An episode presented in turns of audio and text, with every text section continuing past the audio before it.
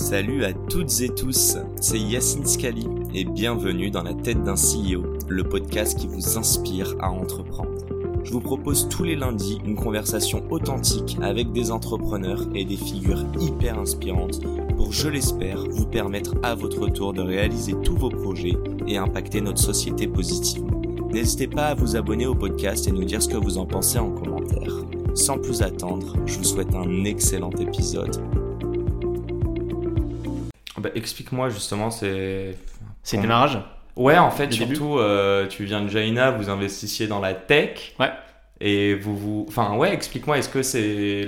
est-ce que la, la, la- ta vraie value propre repose réellement sur la tech ou pas Bah nous on est une tech enabled, on n'est on n'est pas une tech tech, on est une tech enabled, c'est des, des solutions qui à la base vendent un produit mais grâce à la tech, Donc, typiquement Uber. Digital, tu dirais. Ouais. Ok. De la manière qu'Uber c'est pas vraiment une boîte tech, c'est une boîte de taxi, Bien sûr. mais qui est tech enabled. Euh, et ben nous c'est exactement pareil. Mhm. D'ailleurs au début on, on pitchait ça en disant qu'on est le Uber de la food. Donc le Pop Chef le démarrage c'était Toi 2015. aussi, t'as mis Mais Uber oui, mais dans c'est- ta value Ouais, mais au début, c'était c'était assez innovant. En 2015, je te rappelle qu'il y avait Uber qui venait de débarquer en France, c'était le tout début. Il n'y avait pas encore Deliveroo, il n'y avait pas Uber Eats, il n'y avait pas Frishti, il n'y avait pas Foodshare. Enfin, en fait, c'était le début, la, la food tech n'existait pas, Mhm. en fait. Euh, donc, on était la première food tech à Paris, hein, donc 2015. Euh, dire qu'on est le Uber 2, c'était euh, c'était justement la mode. Et nous, on a dit, bah, c'est très simple, tu cliques sur un bouton et tu as un plat qui arrive en 15 minutes. Le pitch est hyper simple. On allait voir Marc Simoncini avec ça, en disant, veux-tu investir? Il a répondu non. Je crois que t'allais me dire waouh. Ah ouais, ok. Et, euh, et donc, euh, on lui a dit, bah, c'est quoi, on va te prouver que ça marche. Et là, on est parti, on avait 1500 euros chacun de notre prêt étudiant. On a mis ça dans Pop Chef. Euh, qu'est-ce qu'on avait pour 1500 euros? Qu'est-ce qu'on a pu acheter? On a pu s'acheter de quoi cuisiner, des tartiflettes, quoi, des, des- des trucs comme ça.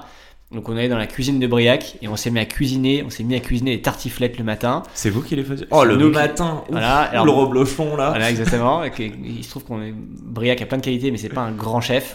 Donc c'était pas forcément incroyable, mais euh, ça nous a permis de tester le concept rapidement. Donc moi je prenais un sac, c'est vraiment le sac Decathlon euh, soi-disant liaison froide, mais Ouais, pas du tout. Euh, et donc, euh, enfin, qui garde la température. Et donc, je partais, je prenais un Vélib, hein, parce que j'avais pas de vélo, et je partais livrer dans les rues du sentier en Vélib les tartiflettes que Briac avait cuisinées. C'était vraiment ça le pitch. J'adore ces histoires d'entrepreneurs qui en fait euh, font le produit, la livraison, le customer Bah oui, ah, tout t'es en obligé. même temps au T'as début. 1000 balles pour te lancer. Et donc, euh, alors après, comment on faisait pour commander? On envoyait juste un lien vers un Google Form. Ok. Photo du jour, plat du jour, tartiflette. Est-ce que vous en voulez? Vous répondez euh, adresse, etc. 9 balles, un truc comme ça.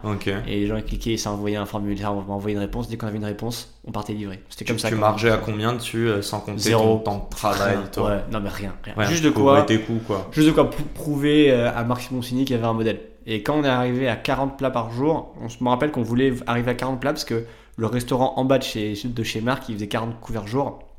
Et on s'est dit, si on arrive à montrer qu'on fait 40 couverts jour autant que le resto, mais sans payer de loyer, euh, Il va sans- dire, il y a un créneau, quoi. Il va dire, il y a un truc à faire. Donc on est parti le voir en disant exactement ça. Regarde, on paye aucun loyer, on n'a aucun coût d'un restaurant classique. En revanche, on fait le même nombre de couverts par jour avec un Vélib. Euh, et donc il a dit, ok, j'ai investi. Et là, truc incroyable, donc Marc Simoncini a investi. On va voir Jacques-Antoine Grandjean, fondateur de vente privée, en me disant, bah regarde, ton pote Marc Simoncini, parce qu'on sait que son pote a investi. Et il dit, ok, euh, je mets de l'argent. Et là, ensuite, on envoie un mail à Xavier Niel en disant, bah, les trois, ils sont tout le temps potes, euh, tout le temps ensemble. Ouais. Donc, on envoie un, un mail en disant, le- je te jure, c'était trois lignes, et je ne connaissais pas son adresse, donc j'ai fait x.niel, xavier.niel, xniel. Xavier.fr. Et en fait, c'est, je crois que c'est xniel.iliad.fr pour ceux qui veulent. Ah, c'est euh, avant, mais je crois qu'il le donne en public. En tout cas, Ah, ce qu'il donne, c'est Ah, cool. xavier.free.fr. Il a toujours, semble. à chaque fois que j'ai envoyé un mail, il répondait dans l'heure. Je sais pas comment il fait, ce gars. C'est un, Ouais, un ouais, ouais. Et donc j'ai envoyé un email, trois lignes. Hello Xavier, euh, on a. euh, Tu veux nous donner 100 000 balles je te jure, et- on, Maxime- on- on a lancé une boîte de foodtech qui va euh, changer la distribution de repas. Euh, Maxime Ossini investi, Jacques Grandjean investi, en pièce jointe un BP. Il a répondu dans les 5 minutes, donc il n'a pas eu le temps de lire évidemment la pièce jointe.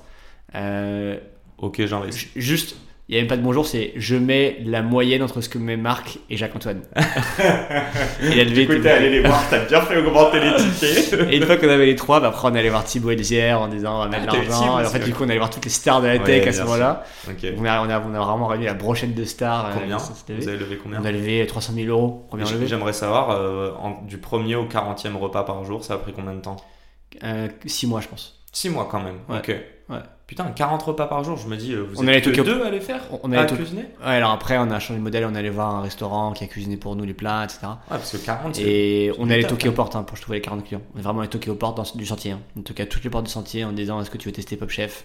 Voilà. c'est qui les early adopters TX Alors, C'était surtout des, des- des- des entrepreneurs du Nouma. euh, Ok. euh, tu vois, à l'époque, était un Ça peu fermé, non le hub. Ouais, alors bah, à l'époque, c'était vraiment the place to be euh, quand tu étais entrepreneur. Mhm. Et on est allé voir ces gens-là, euh, puis après leurs potes, etc. Et puis des gens dans la rue qu'on croisait qui nous demandaient commande, commande.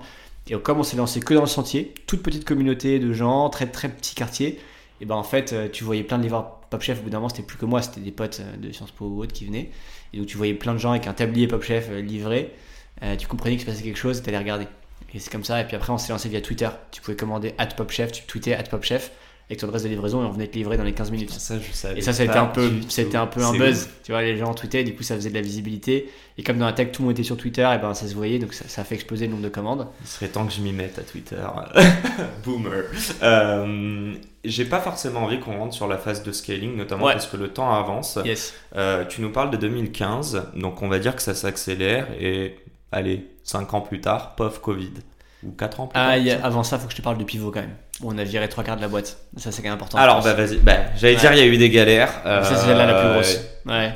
Donc, 2000, donc ça, ça veut dire que ça marche bien. On, Ouais. on fait, euh, honnêtement, euh, je pense qu'on monte à 2-3 millions d'euros de CA par an en 2 ans et demi. Vous êtes à combien là Euh, On est euh, aujourd'hui Non, non, là on est quoi en 2018 Là, on est en tu me dis 2017. 2017 Ouais, mi- Combien de mi-2017. personnes 35 personnes dans la boîte. Ok.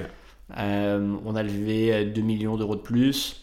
Euh, à l'époque, lever 2 millions c'était beaucoup. T'avais peu Oui. de boîtes qui levaient ça. Donc tu vois, on était assez, du coup, on était assez visible aussi pour ça. Mhm.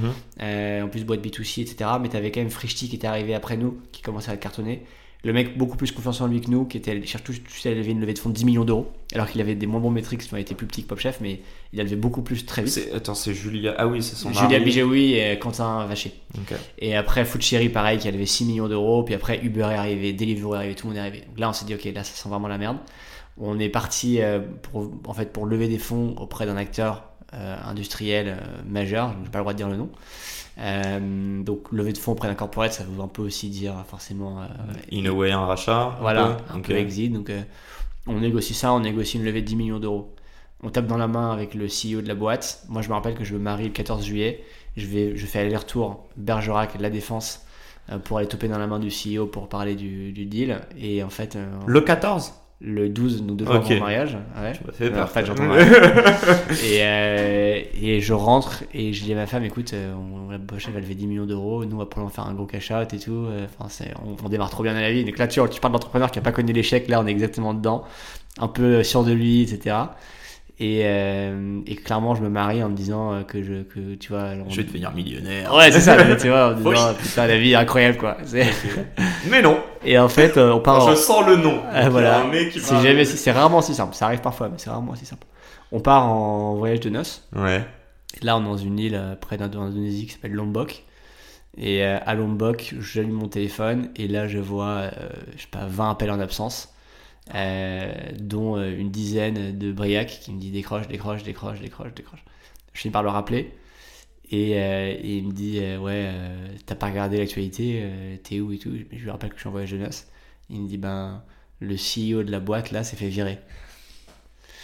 Et donc mais t'inquiète on va on va se, raccro- se raccrocher aux branches on va aller voir le numéro 2 le numéro 2 il dit attends moi je peux pas valider un deal Bah pareil ouais. tu vois j'ai pas de CEO et en fait dans ce moment là dans, une- dans un grand groupe personne peut valider un deal. Parce Mhm. que qu'est-ce que tu fais quand le nouveau il arrive il va forcément couper des têtes donc t'as pas envie de prendre de risques t'as envie de rester un peu planqué à ce moment là Bien sûr. euh, et donc tout le monde se planque pendant la transition. Et nous, on avait besoin du cash parce qu'en fait, on avait arrêté tout processus de levée de fonds.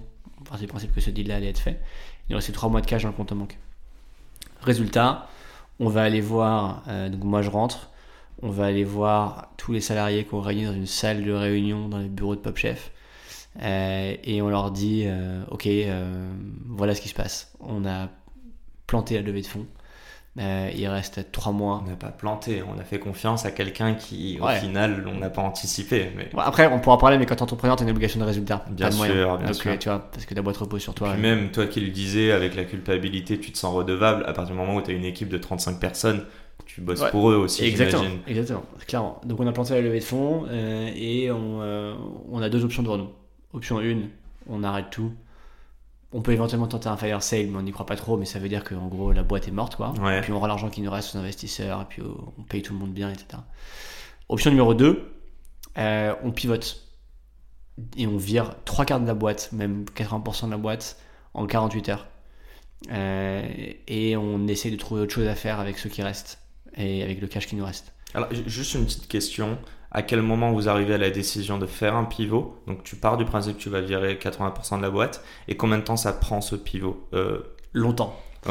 En fait, déjà, il, y avait, il fallait une intuition de base sur vers quoi tu vas pivoter, hein, Mhm. sinon ça sert à rien. Donc nous, ce qu'on avait identifié, c'est que tout le monde était sur le B2C à fond. Donc B2C, livrer les particuliers. Mhm. Personne n'était sur le créneau de livrer les professionnels, donc de livrer en fait euh, les entreprises. Et on s'est dit, mais c'est marrant, mais on se bat dans une espèce de, d'océan rouge là, de la food tech, alors que personne ne s'intéresse au marché de la cantine d'entreprise, qui est beaucoup moins sexy, on est d'accord, que la livraison de repas aux particuliers. En revanche, euh, tu vois, Sodexo, Compass et Elior, ils sont bien tranquilles au chaud depuis 20 C'est ans. là. Personne vient les faire chier, donc nous, on va aller, on va aller un peu les, les titiller. Et c'est ça l'intuition. Il n'y en avait aucune idée de comment le faire exactement. Euh, et on vend ça à l'équipe en disant euh, saut dans le vide quoi. Est-ce qu'on le fait ou pas? Euh, Évidemment, donc là beaucoup de gens qui pleurent à ce moment-là parce que c'est la fin d'une aventure collective qui était quand même incroyable, qui allait extrêmement vite. On vivait tout à 1000 à l'heure euh, et euh, d'un coup. euh, T'as eu le temps de tout pleurer, toi? Non, alors le, moi je, le, mon deuil je l'ai fait après. Donc sur le coup, t'es t'es un bulldozer, tu réfléchis à rien, tu mets des œillères sur tes, tu regardes pas tes sentiments.